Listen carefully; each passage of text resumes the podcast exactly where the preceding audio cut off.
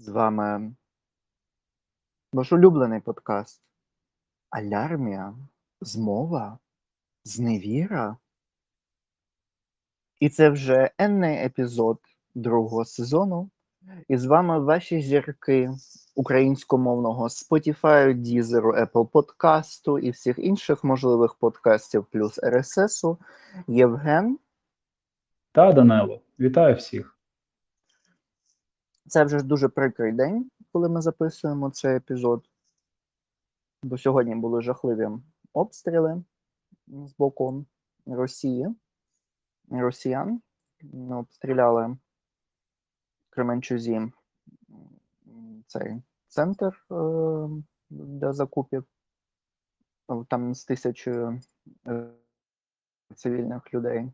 І теж там Лисичанськ, Северодонецьк. Ну, Там жахливі речі відбулися. І тому, щоб знову ж таки продовжити розуміння зброї ворога, але також наших сил. Ми сьогодні поговоримо, точніше, Євген розповість нам більше про БПЛА, класифікацію, види, російські та українські дрони.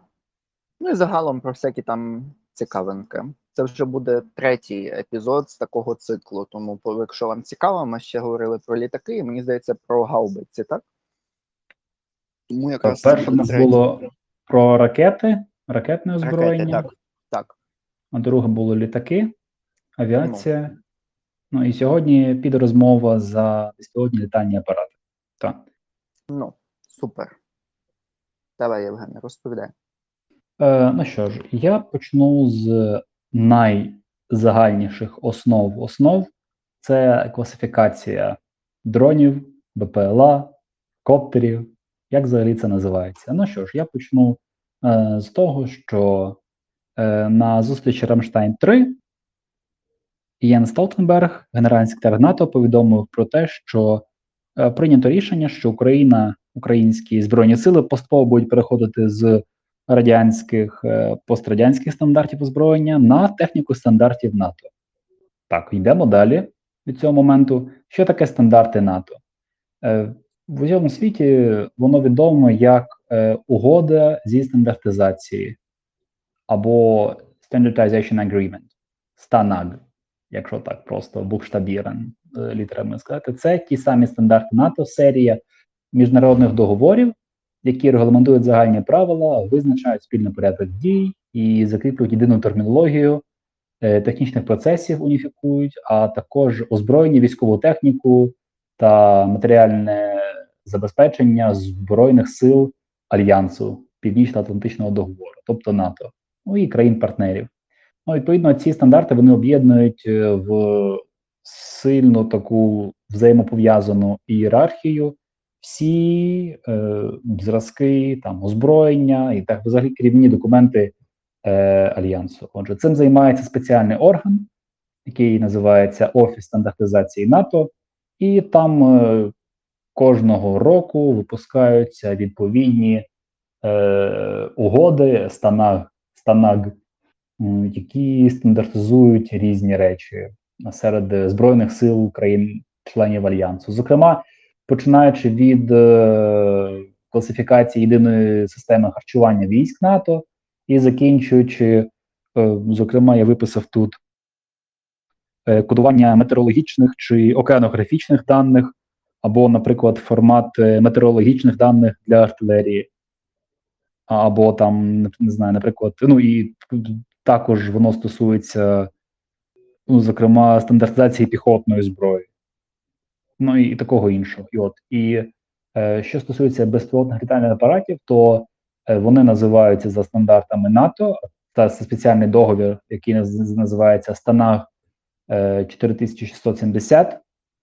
Е, Відповідно, там кілька було редакцій, але загалом за цими стандартами, то ці БПЛА розшифровується безпілотний літальний апарат, е, розширено називаються безпілотний авіаційний комплекс. Отже, згідно з цією класифікацією безпілотних авіаційних комплексів, е, існують такі категорії. В першу чергу за класом є перший клас, другий та третій. Е, Відповідно, вони розподіляються таким чином: е, безпілотні авіаційні комплекси першого класу вони є меншими за 150 кг. Другий клас вони від 150 до 600 кг. І третій клас А ти можеш якось порівняти приблизно до чогось, бо мені так, типу, я собі уявляю в мікро і в мілі Угу. шкалі, а мені уявити, ну скільки це 600 кілограм. Ну добре, я тобі так поясню приблизно. Е, перший клас до нього можуть належати е, як коптери, звичайні, маленькі або мікро, тобто такі, які можуть в руці в долоні в поміститися, до, е, зокрема, український дрон е, PD-2, який е, має розмах крил 5 метрів. Він є, е, зокрема, належить до першого класу одним з таких, е, якого вага, е, ну, зокрема, десь 60 кілограм. Десь як дві, три людини, отак от. Якщо брати розмах 5, 5 метрів. От. Це є е, дрон українського виробництва. Так, на чому я зупинився? Е, другий клас це вже трохи більші дрони, зокрема, ізраїльський Hermes 450. Там вже є більший розмах крил. Відповідно, десь ну, метрів може бути 8-10. Ем, І також е, ці всі класи, е, зокрема маленькі дрони, вони використовуються в межах маленьких підрозділів, зокрема там взвод або відділення. Тобто, відповідно, десь 5-10 людей. На одне таке відділення має бути один звичайний такий маленький дрон, який або навіть коптер, який просто е, літає і робить розвитку місцевості. Він не обов'язково має мати з собою там заряди, які може кидати. От е, тепер е, дрони третього класу вони можуть бути великими, відповідно, або дуже великими. Ну, найвідоміший дрон е, або БПЛА е, важкого класу це є е, славно, славнозвісний Байрактар ТБ2. Е, щодо його характеристик, е, то зокрема, зокрема, зокрема. Е, Він є довжиною 6,5 метрів і висотою 2 метри 200 см, 2 метри 20 сантиметрів, тобто вище, ніж одна людина. Е, Розмах крила в нього 12 метрів. Максимальна вага злітна 650 кг. Тобто це є дуже важкий дрон. Ну і дрони, які далі до цієї категорії, до третього класу належать, дуже-дуже важкі. Це може бути Global Hawk, який виглядає ну, відповідно як такий маленький літак.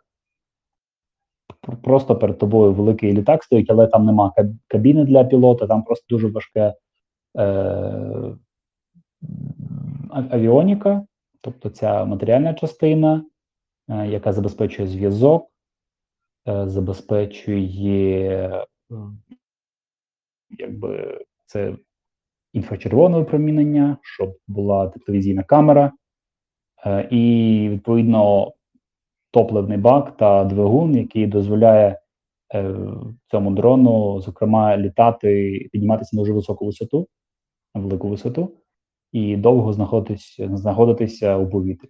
От тому ну, десь, десь так вони розрізняються. І відповідно. Е, також е, оці класи, вони між собою, ну,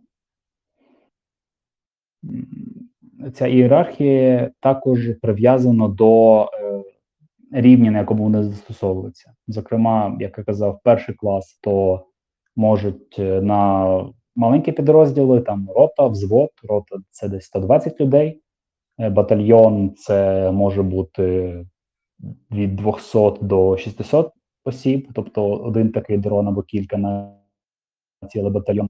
І якщо просто перевести це так би на карту бойових дій, то батальйон він має тримати е, ділянку фронту. Ну, нехай це буде десь до, до 5 кілометрів. 5-7 кілометрів. І один такий дрон е, літає і якби він забезпечує розвитку або вилітає за передок, або в сіру зону. От, відповідно, ще важчі дрони, зокрема другого класу, вони вже діють на рівні бригади, і вони можуть на е, всьому, якби всьому ділянку, за який відповідає бригада. Це може бути кілька батальйонів, це може бути ну, кілька десятків кілометрів. От е, тоді як Байрактар або кілька таких дронів, вони можуть забезпечити розвитку на оперативному рівні е, і літати відповідно уздовж всього, наприклад, ну, південного південного напрямку. Зокрема, там може діяти оперативна група, тобто кілька бригад, і, зокрема, таких кілька байрактарів вони допомагають їм е, якби, виконувати бойові задачі. Ну а ще більше дрон, як я казав, Global Hawk або Reaper е, MQ-9, відомий е, від компанії General Atomics, General Atomics, то е, такі дрони вони можуть використовувати задачі для вирішення там, питань на рівні театру воєнних дій. Тобто, грубо кажучи, у всій війні таких може бути дронів, які саме такі задачі виконують, які можуть залітати, наприклад, далеко за лінію ворога і з, е, висоти скидати, наприклад, бомби на стратегічні об'єкти. От е, також є до третього класу належать дрони, які є міні-бомбардувальниками такими. Тобто, десь по розміру може бути як такий середній літак, але при цьому там немає пілота, він піднімається на неймовірну висоту, десь 14 тисяч кілометрів. Е, і це є важкі ударні безпілотні літальні апарати, які є ну, безпілотними бомбардувальниками. Такий є, зокрема, С-70 охотник на озброєнні Росії, в Росії він ще не поступив туди, але Що ти мав, я ти мав на увазі мисливець. Він так називається по, по їхній класифікації охотник. Типу, я знаю, що мисливець, але отак. Ні, от. я просто я просто не врубався. Я спочатку е, думаю, що що про що ми говоримо? Мій внутрішній пурист не зрозумів, про що йдеться. Е, Це не про це. Добре, я врубався тепер. С-70 Навіть назви не можуть нормальні видумати. Ну, назва не знаю. С-70 охотник е, компанії Сухой. Та, та сама компанія, яка раніше була. Я перепрошую, така встав, бюро. ставочка, е, посміялочка. Е, Це як е, пам'ятаєш, було інтерв'ю з Тіною Кароль. Десь на 1 плюс 1, ще це було до повномасштабного вторгнення, і в неї ж альбом вийшов повністю російською мовою. Ну, І ведуче, е, мені здається, вранішнє шоу було, і вони такі красиво, е, кофе, е, хлопчик, типу, любов. І вони просто намагалися це перекласти. Щоб не було за неї соромно, Та я не знаю. щоб не було соромно за зірку нашу українську, яка так чекає, вона піддакує їм, каже: та, та, та. Е, типу, кофе, мальчик. Такі Так, назви причому, знаєш. та я що? Я спочатку думав, пф, як, якась така дивна українська, а потім, ну, бачиш, кофе, думаю, це якийсь такий, ну, типу, це там десь Слобожанщина, там зазвичай таке кажуть кохве або щось таке, думаю, пф, дивно. Ну, са, сам факт. І от, тому я на, на це звернув увагу, і так думаю, що? Окей, добре, ну, але то про Рашу, ну, добре. Е, наразі невідомі ще повністю його е, тактико-технічні характеристики, бо досі він розробляється. Оцей над, надважкий е, ударний БПЛА С-70. Та і, е, колишня це компанія конструкторське бюро Сухий, Сухой, та, яка розробляла ці самі Су-25 і так далі, і інші модифікації літаків. От, від яких ми вже, до речі, відмовляємося і будемо трохи переходити на F-16. Ну і чудово. Е, американські. Так, е, це була класифікація. Е, тепер, якщо це простіше сказати, щоб було зрозуміліше вам уявити, то зазвичай можна поділити на три таких типи дронів або БПЛА. Перший тип це ті, які е, діють за принципом е, гвинтокрила, зокрема, це вертикальний взліт. Е, вони можуть вертикально злітати, і стабільно зависати в повітрі. Так, це всім відомі коптери.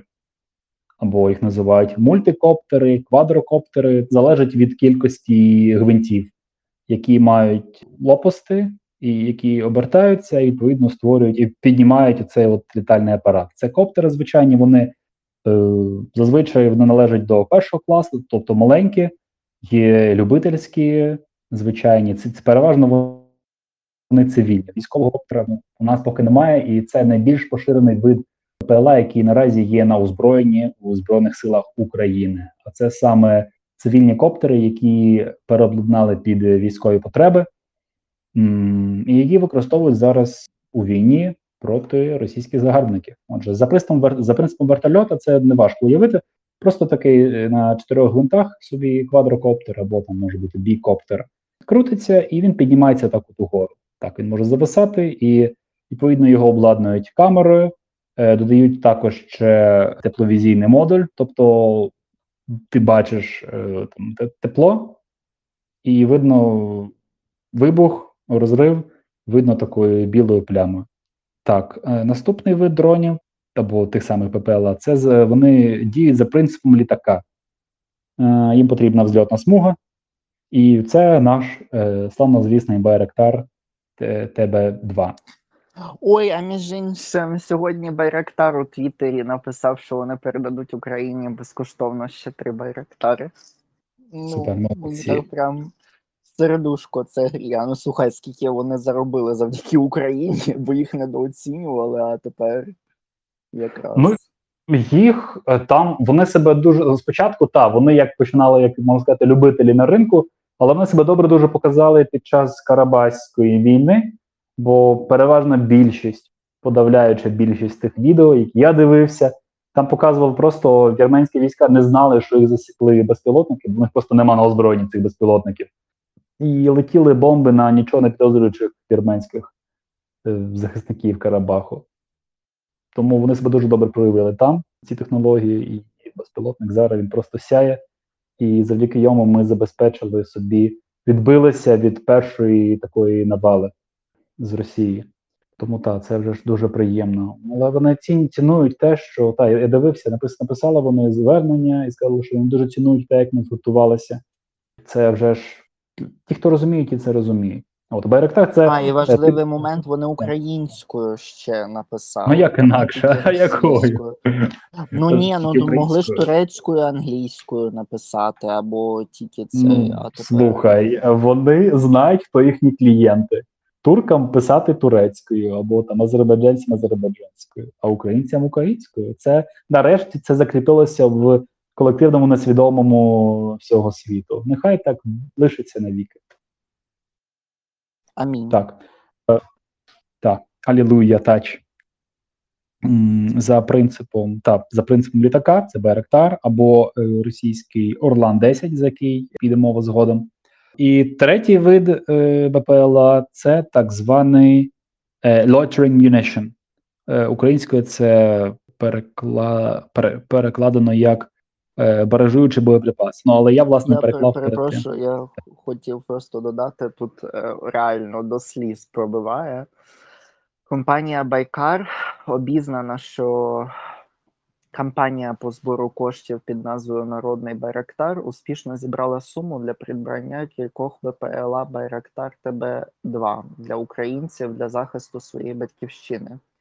Бізнесмени та звичайні люди внесли кошти, мали, кошти малі і великі для досягнення цієї мети протягом кількох днів. Компанія Байрактар не прийматиме оплату за тебе 2 і безкоштовно відправить 3 БПЛА на український фронт. Ми просимо натомість зібрані кошти спрямувати на допомогу боротьбі народу України. Ми зворушені цією солідарністю та рішучістю перед обличчям, здавалося б, нездоланих викликів. Компанія Мгм. Байкар молиться про справедливе розв'язання та тривалий мир. Так, дякуємо. Загалом, ще під час фінської війни, точніше зимової війни, е, фіни застосували тактику, яка використовується досі. Коли така довга кишка е, техніки суне, то вони підірвали першу машину головну в колоні, Потім останні машини зачищали все, що поміж ними знаходиться, використовуючи технології компанії Байкар, слав, славнозвісний дрон. Е, Українці так само е, знищували колони ворожих окупантів, які сунули на нас з півночі. Е, і тут себе Байрактари показали неймовірно ефективною зброєю. Проте Росія також володіє своїми безпілотниками, і про них далі я розповім. Найпоширеніша модель, найпоширеніший безпілотник, який зараз використовує Росія, це він побудований на основі саме цієї теми, схожої з літаком, тобто він теж має крила. Він називається Орлан 10. За нього загалом його зустрічається три типи. Що за нього можна сказати?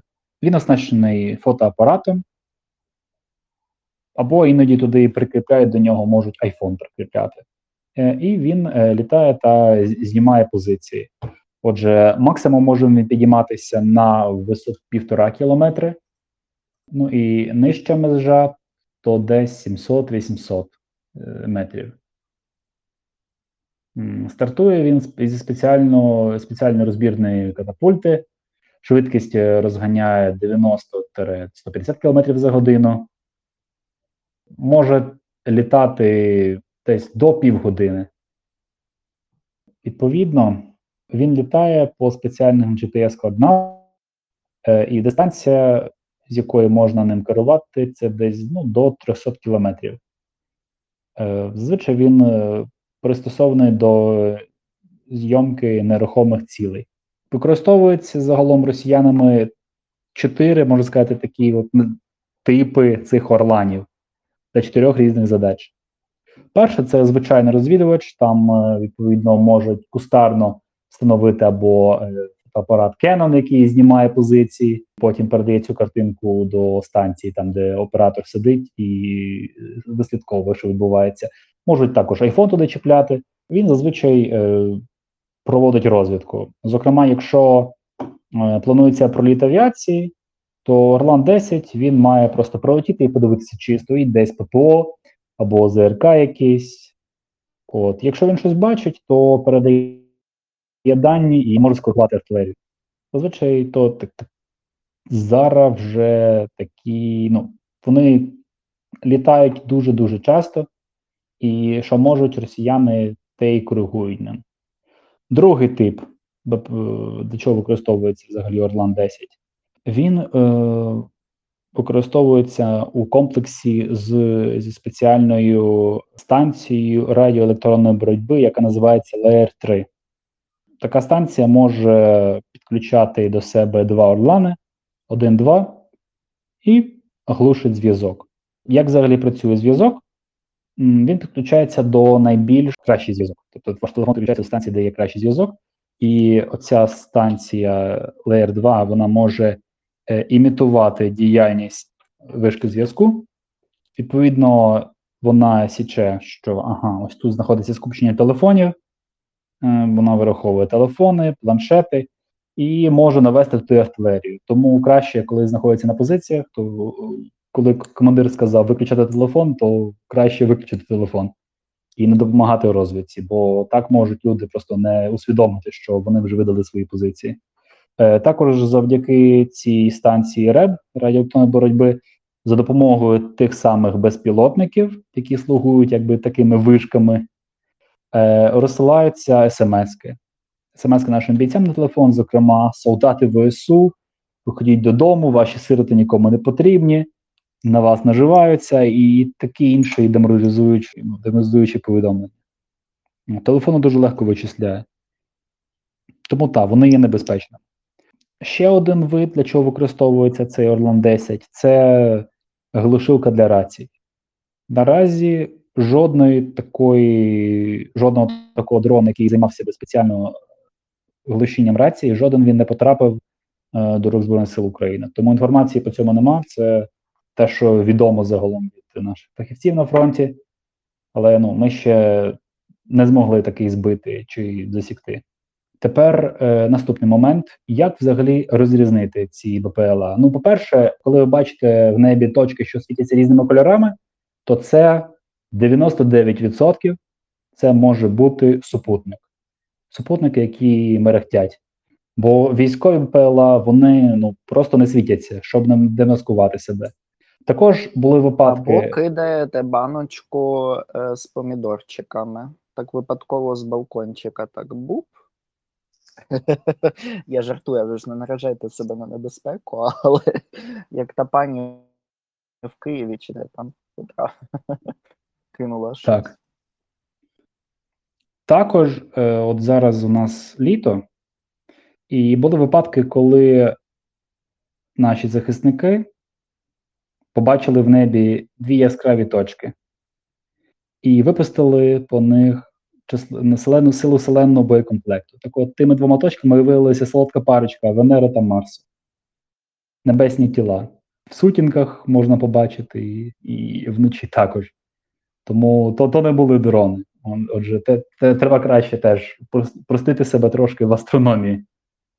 Бо такі, такі речі можуть реально демаскувати позиції і зашкодити подальшій, подальшому проведенню операції. Е, ну і четвертий тип е, це Орлан 10, е, звичайний, який використовується знову ж таки для розвідки і спостереження, але він не несе на собі е, жодних там ракет чи ще чогось. Він просто якби слідкує за позиціями, і він належить, зокрема, Міністерству надзвичайних ситуацій Росії. Тобто не є якби військовим, але і такі вони вже пускали, можливо, е, через нестачу саме військових е, дронів. От е, і тепер е, в чому небезпека? Небезпека в тому, що е, на відміну від Байрактара, то Орлан 10 є дуже простим у виготовленні дроном, дуже легким, е, комплектуючи більшість комплектуючих в нього іноземного походження, там композитні матеріали, але то насправді не є великою проблемою, проблемою, наприклад, замінити їх на, російські комплектуючі. Тому такі дрони будуть вони ще кліпати і кліпати, і тому відразу, як їх бачать в небі, то радять збивати з чого тільки можна. Його можна збити з ПЗРК, дуже добре працює Starstreak проти нього. Е, як казали, зокрема, наші військові з навіть з ДШК з кулемета, якщо він дуже дуже близько летить, то теж можна його збити. Краще проти нього не жаліти боєзапасів, навіть заряд стінгера, бо вони літають 24 на 7, розвідують все, що тільки можна, і один такий дрон він може погіршити становище підрозділу. Тому радять зазвичай, коли вдень то бачиш, відразу бий, і вночі то треба кликати спеціалістів, які можуть там спеціально з допомогою там окулярів за цей знайти його, розпізнати і там дати приблизний залп. Е, щодо наступних е, дронів, які використовують, то також є Forpost R або P, я думаю, що R за цією конченою системою, коли ти замість англійських літер називаєш все кириличними. Forpost R це ізраїльський ударний безпілотник Search 2, який є локалізований в Росії та подається за ліцензією. Його дія радіус управління є 200 кілометрів, е, може знаходитися у повітрі 10 годин і розганяє швидкість до 180 км за годину. Його стеля приблизно десь 4 кілометри. Порівнюючи з Байрактаром, то у Байрактара підіймається він на висоту 7 тисяч кілометрів, і Байрактар е, встановив абсолютний рекорд у своїй категорії. Він може знаходитися автономно у повітрі одну добу, більше ніж одну добу. Там доба щось і 8 хвилин. Такий рекорд він поставив от, ну, відразу після того, як почав брати участь там у змаганнях дронів своєї категорії. Отже, Forpost R слабий трошки від нього. Е, спочатку Forpost R використовувався як розвідувач. Кілька їх вдалося нашим е, захисникам заземлити на Донбасі свого часу. Е, і також використовувався він у Сирії. Небезпека в тому, що він може вести на собі дві керовані ракети або дві авіабомби вагою десь до 100 кг. Треба збивати. Зазвичай збивається добре з буку з, ПЗ, е, з, з, ЗРК Бук. Е, і таких на озброєнні Форпост Р наразі в Україні є 150-200 штук. Було повідомлення про те, що нам вдалося збити його на півдні України, кілька таких форпостів. Ну, але, наприклад, не зняли уламки на фото. Е, Це було повідомлення наших е, військово-повітряних сил, тому ну, не знаю, чи довіряти цій інформації. Ну, можливо, так і було, просто вони. Я не, я не знаю. Просто ну, треба сприймати інформацію так, як є. Тепер наступний дрон це Оріон, або за, е, за експортною назвою він називає, росіяни називають його іноходець. Цей дрон найбільше може бути прирівняний до Байрактара. Він може оперувати на висоті 6-7 кілометрів, так само десь, як і Байрактар. Е, може на собі нести авіабомби КАП-50 або ФАП-50, або авіаційні керовані ракети Х-50. Е, розмах крил в нього 16 метрів. Для порівняння у Байрактара у БТ-2 12 метрів. Тобто він є більший, але також він може бути більш уразливий для дії ППО або більш помітний в небі. Е, він також так, вперше його було збито на півдні України 9 квітня. Один такий е, дрон Оріон. Е, Скоріше за все, його збила наша штурмова авіація. Так, ну і е, після того йдуть менші безпілотні апарати, е, безпілотники, зокрема, застава. Застава це назва дрона, який е, теж виготовляє Росія по ліцензії. Це ізраїльський Bird Eye 400.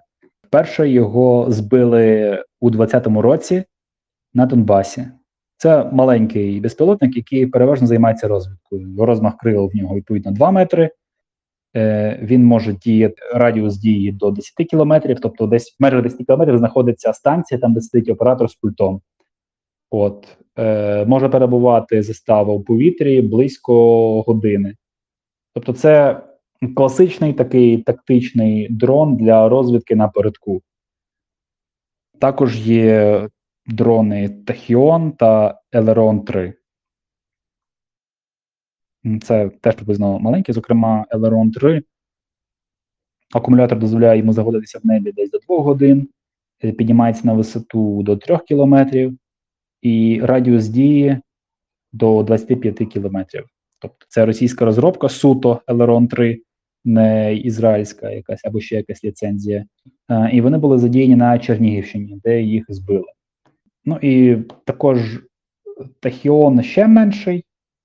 Такі всі ці застави, Лерони, Тахіони, їх ще до початку повномасштабного вторгнення успішно збивали Збройні Сили України. От. Е, ну, це загалом все. І щодо е, класу, який називається. Е, який називається Loitering Munition або баражуючий боєприпас. Е, Також це, це так звані дрони камікадзе. Тобто це фактично снаряд, в який вбудована камера, і він просто наводиться на ціль, і оператор бачить камеру, і за допомогою камери коригує політ і направляє цей дрон прямо на, на ціль. Тобто це ну, фактично снаряд з камерою. От, то е, аналогом таких е, дронів є Switchblade, е, дрон Камікадзе, який був переданий в Україні. І наразі, за інформацією, яка актуальна станом на травень цього року, то е, американці провели навчання для 20 фахівців зі Збройних сил України. Навчання е, щодо користування дроном Phoenix Ghost. Американський дрон Камікадзе, за який наразі нічого майже не відомо. Ні, де він застосовувався, ні які в нього характеристики. Але відомо те, що, як кажуть експерти, що він, можливо, є новим якісним словом саме в лінійці таких от е, дронів Камікадзе або Munition. От. Ну і аналогом серед е, російських е, дронів є Куб КУБ. такий трошки, я би сказав, форма його, якщо на сілет подивитися, схожа на лопату, таку собі. Е, і це є фактично дрон, який начинений вибухівкою. От, такі теж використовуються наразі на фронті. От, ну і більше фактично за них нічого не відомо. Тобто вони ну, е, влітають на позицію і спрямов, спрямовані прямо на, наприклад, на бліндажі або на об'єкти, тому їх необхідно відразу роз- розпізнавати по силуету та відразу валити. От. Так, е, тепер я трошки розповім за взагалі для чого ці дрони потрібні і для чого вони найчастіше використовуються наразі. Ну, в першу чергу, коли почалася війна, то вони успішно використовувалися проти колон, проти техніки. Але тепер, коли вже росіяни на нас не пруть такими великими кишками, то підсилюється контрбатарейна боротьба. Так, що таке контрбатарейна боротьба? Найпростіше визначення це коли батарея, батарея це е, підрозділ артилерійський. Одна батарея має в собі е, від 2 до 8 гармат разом з е, ем, розрахунком. Розрахунок батареї, розрахунок гармати це екіпаж, який обслуговує цю гармату. Отже, і контрбатарейна боротьба це коли гармати стріляють по інших гарматах. Тобто не по там бліндажах, не там укріпленнях, а саме коли намагається одна гармата вивести зі строю іншу. Також, е, коли одночасно відбувається така боротьба, одна батарея або там дивізіон. Е, Дивізіон це е, підрозділ вищий, більший за батареї. Дивізіон об'єднує кілька батарей. Це може бути там 16, 20 або більше гармат. Е, Отже, коли одна, один підрозділ артилерійський стріляє по іншому, і інший по ньому, то це називається артилерійська дуель. Відповідно, щоб дізнатися розташування ворожого підрозділу, потрібні або коригувальники, або потрібні дрони. Зазвичай е, наразі артилерія наша працює із закритих позицій.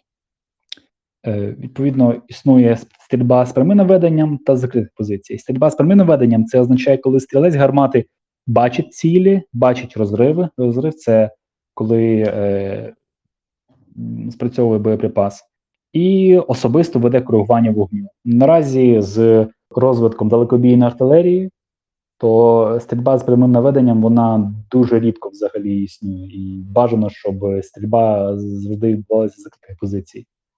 Бо так, е, принаймні, ти можеш контролювати і в разі небезпеки відвести свою батарею. Е, ну, стрільба з закритих позицій означає, що коли ти сам не бачиш прямій видимості свою ціль і тебе не бачать. Вона вперше відбулася під час Кримської війни. Перша така стрільба закритих позицій, коли через рельєф е, не бачили свої цілі. І відповідно коригувальники знаходилися трохи е, далі, і вони вказували гарматам. Там, зокрема, стріляй лівіше, правіше, недоліт, переліт, ціль знищена, е, ціль, е, наприклад, зникла. Тепер зазвичай коригувальники знаходяться безпосередньо біля цілей, бажано так.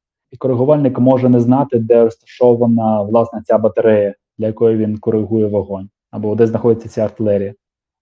Е, тому е, коригується трьома способами. Перший це за картою. Так, і я трохи поясню, як це взагалі відбувається. Коригування є трьох видів: за картою, за компасом та за допомогою безпілотного літального апарату. Яка взагалі ідея? Спершу артилерія робить постріл. Коригувальник має перед собою бачити, де впав перший постріл, і має орієнтуватися, бачити перед собою ціль.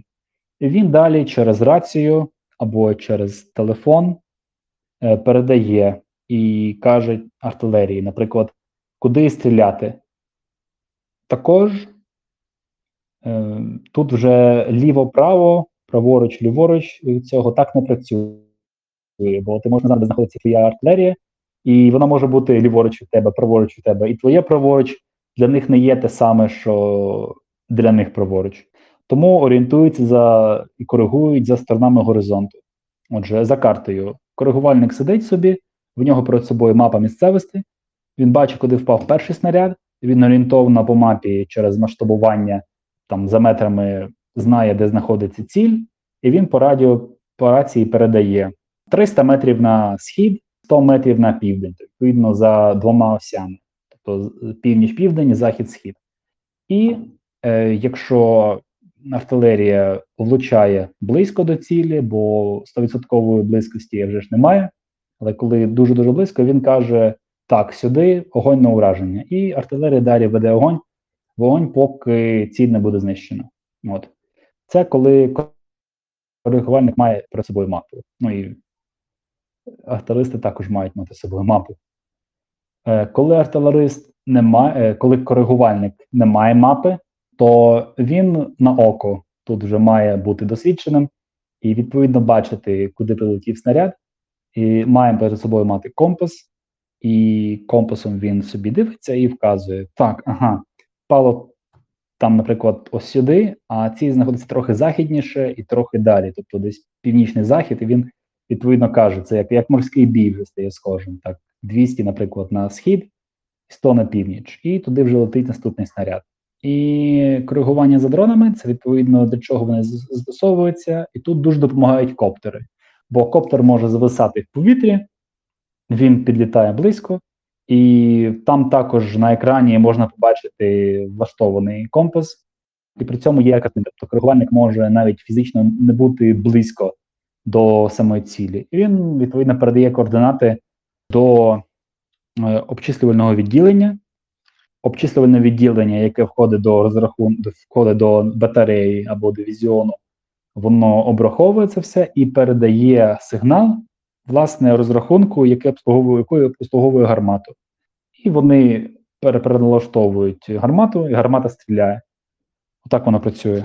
От і тут е, нам дуже дуже велику послугу роблять саме дрони і будь-які всі всі дрони. Е, Зокрема, коптери на своєму на тактичному е, рівні. Ну те, те, що я бачив, зокрема, в нас працюють наші фахівці українські, зокрема цивільні, технічні спеціалісти, які переобладнують цивільні дрони під військові потреби. Зокрема, це відома дронарня, яка е, давала інтерв'ю е, Суспільному, там, де вони просто показували, е, наприклад, звичайний цивільний коптер е, китайського виробництва, який називається. Так, е, фірма DIJ FPV. DIJ – це китайська приватна компанія, яка є виробницею квадрокоптерів. І DIJ FPV FPV це First Person View, це от звичайний дрон.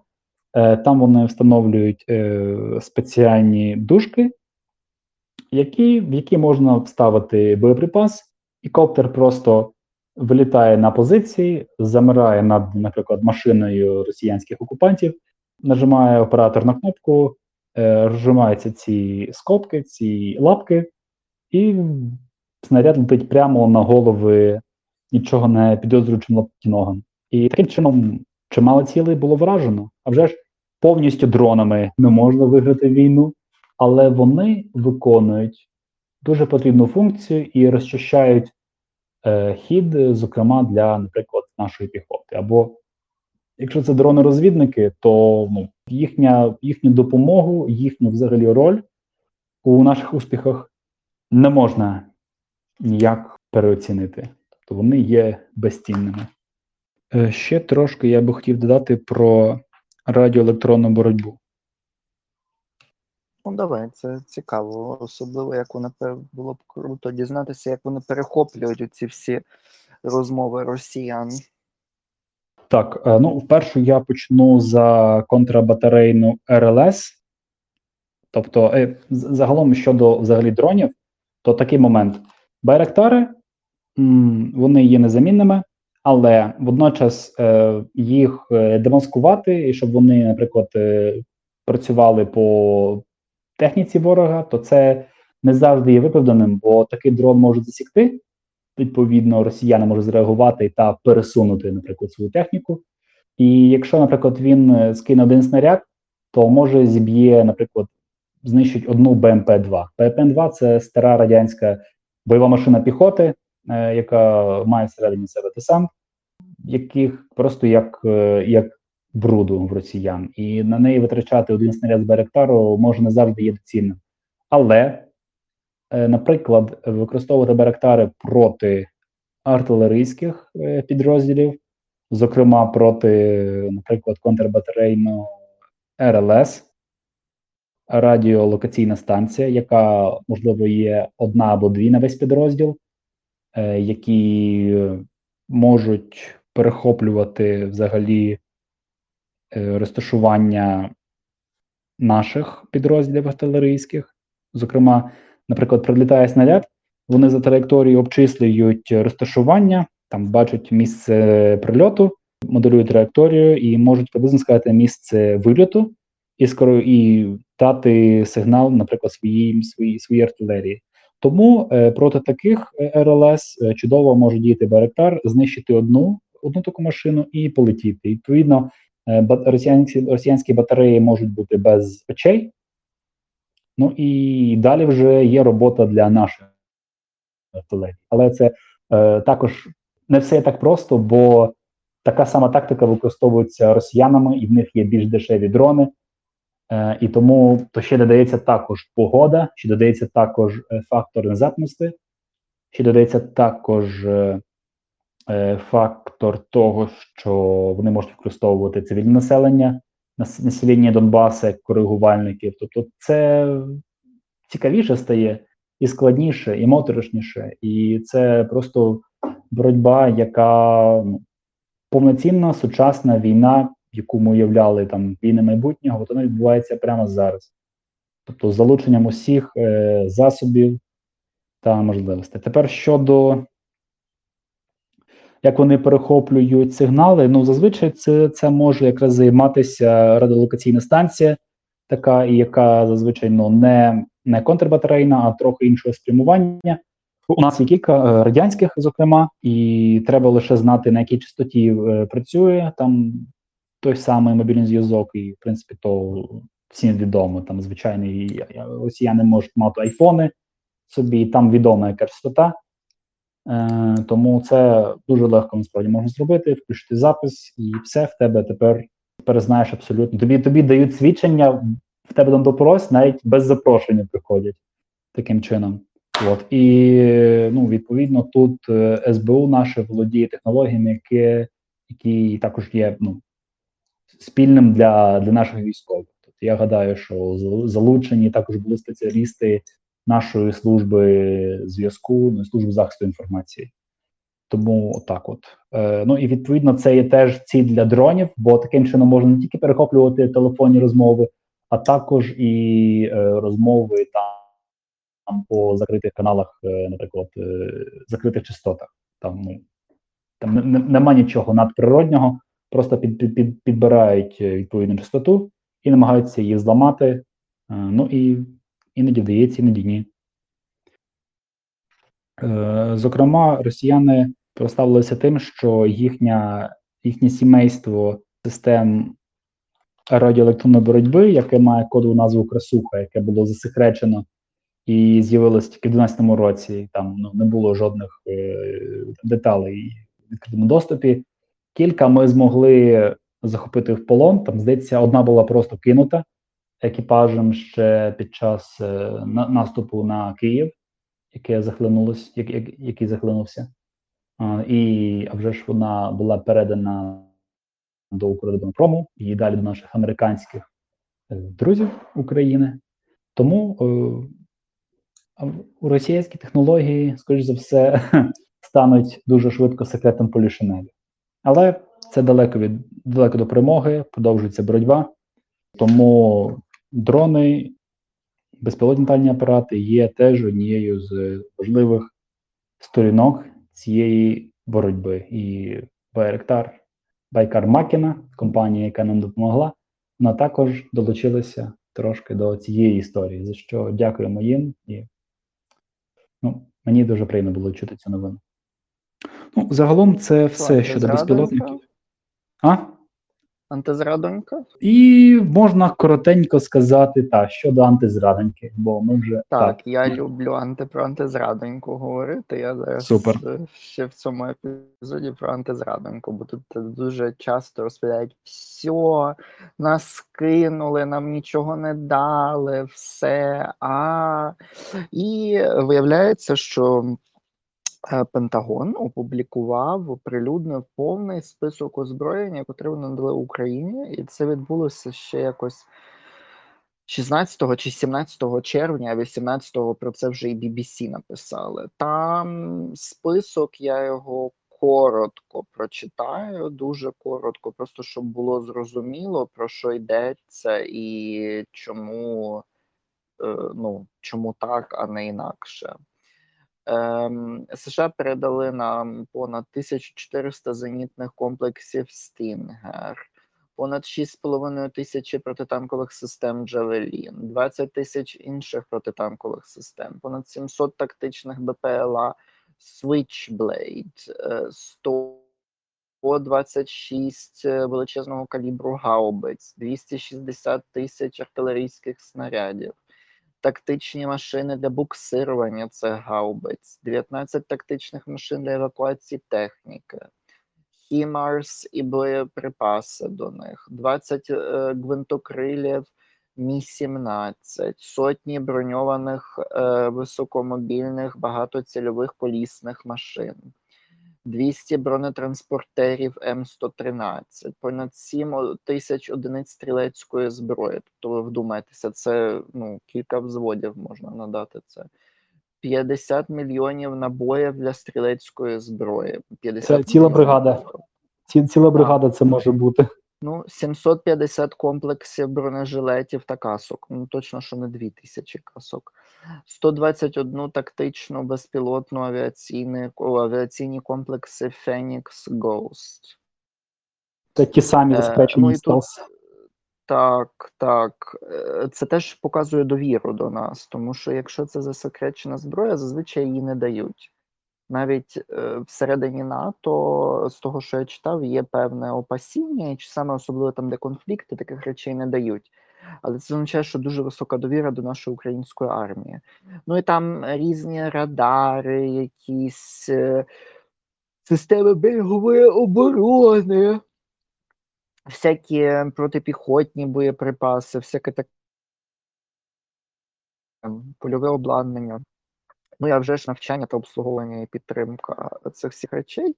І останній пункт пам'ятаємо, чекаємо на ленд-ліз, бо він е, цей е, запрацює лише у вересні. Е, ну, що з того, що я пам'ятаю. Ну і е, зараз багато хто каже, що от типу нас кинули і так далі. Ну, будь ласка, не кинули. Сполучені Штати Америки передають дуже багато. Сподіваюся, що після війни ми дізнаємося, що там ще більше зброї було, коли ми виграємо вже ж війну. Але це така антизрадонька. Е, теж ще одною частиною є те, що е, Росія сьогодні від сьогодні є банкрутом, що не менше зовнішнім, має зовнішній дефолт на сплату е, цих е, своїх боргів. Це теж така досить радісна новина, вони ні за що не можуть платити більше, і в рублях ніхто не хоче приймати. О Боже, о Боже, о Боже. І їм ніхто не буде Е, давати більше. Це буде сигнал для того, щоб компанії виходили звідти, але дефолт одночасно нічого не означає, бо сигнал того, що Росія токсична, це був початок війни. Тому дефолт це закономірна, е, закономірний наслідок. Так. Ну і тепер Росія є в дуже незручному становищі. Так насправді Е, це означатиме, що ще більше фірм будуть звідтіля виходити, ще менше транзакцій. Ну і мабуть, що дефолт вже такий повний, бо зараз там хтось називає це технічним дефолтом, тому що Росія так якби має кошти, але їх не можна конвертувати в євро, в долари і в юані, і там ще щось. Ну тобто там дуже складна система. з- Це не для цього епізоду, але момент того, що вже поглиблення цієї проблеми відбудеться тоді, коли під кінець цього року Європа відмовиться від російського газу. Бо Росія вже почала менше переказувати газу, транспортувати по Nord Stream 1. І це змусило Німеччину робити дуже незвичні рухи і шукати інших постав... е, постачальників е, газу. І це просто призведе до того, що Росія, ну, щонайменше з грошовому плані буде крах. Тому це радісні новини. І я думаю, на цьому всьому ми будемо закінчувати сьогоднішній епізод. І, Так, да. я хотів лише додати одне. Пам'ятаю, я пам'ятаю, як Росія постійно казала, що е, от Україну чекає дефолт. Як сталося? Цікаво. Якось У я казала в Україні менеджмент непоганий теж. Це треба, Е, ну, це треба відмітити. І підтримка заходу величезна. Ну, це так. зараз. Це вже ж так, але просто я хочу звернути увагу на іронію. Вона казала, що Україна чекає дефолт. О, Стався дефолт на Росії. це все Я- Як там вона казала, що в нас громадянська війна? Мгм, Чекаємо на добрі новини. Що ж, а на цьому ми завершуємо наш епізод. Я дякую вам, наші любі підписники та підписниці. Слухайте нас усюди. Ми вам завжди раді. Будемо братися за нові теми. Ставте нам вподобайки на інстаграмі. Підписуйтесь та слухайте нас на Spotify, підписуйтесь і слухайте нас на RSS, на подкастері, на Дізері, на Google Podcast, на Apple Podcast. Ваші любі алярмія, змова, зневіра. Любіть один одного. Пам'ятайте, що ми маємо вистояти, нам є заради чого жити, нам є заради чого боротися. Нам нема більше чого боятися. Дякую вам за увагу. До наступних етерів і слава Україні! Героям слава.